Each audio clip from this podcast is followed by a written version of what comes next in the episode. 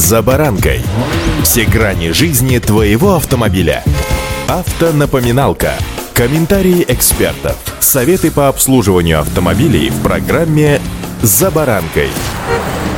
Увеличение стоимости автозапчастей, соответственно, стоимости ремонтных работ неминуемо потянут за собой количество самостоятельных ремонтов. Ну, как минимум, чего-то простого, например, замены лампочек, может быть, замены колодок или даже масла. Но ведь помимо не слишком простых работ, есть и те, которые выполнять надо как минимум сознанием дела, просто потому что в лучшем случае можно навредить автомобилю, а в худшем вообще себе. С вами Забаранка Александр Карпов. Здравствуйте. Автонапоминалка.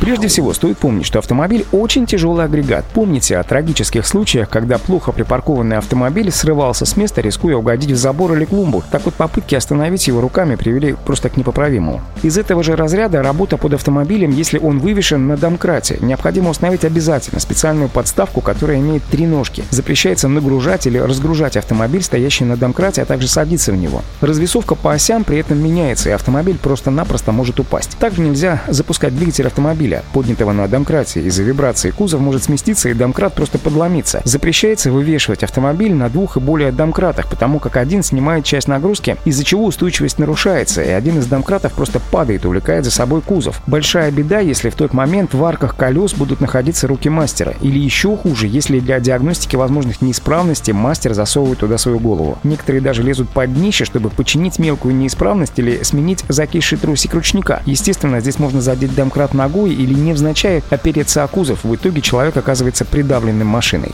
Автонапоминалка.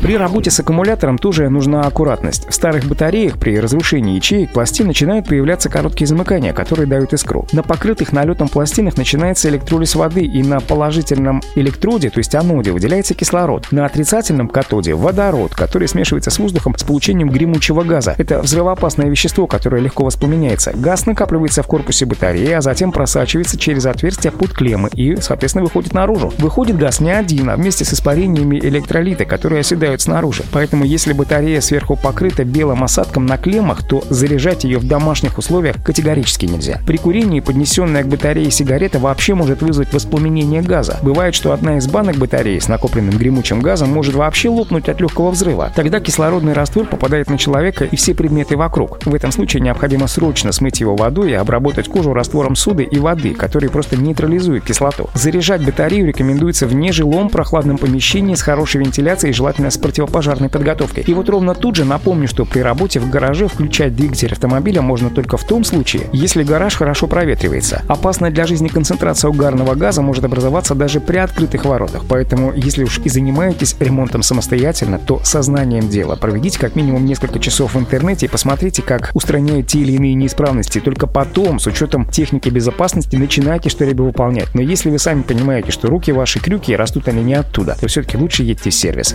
Удачи! «За баранкой».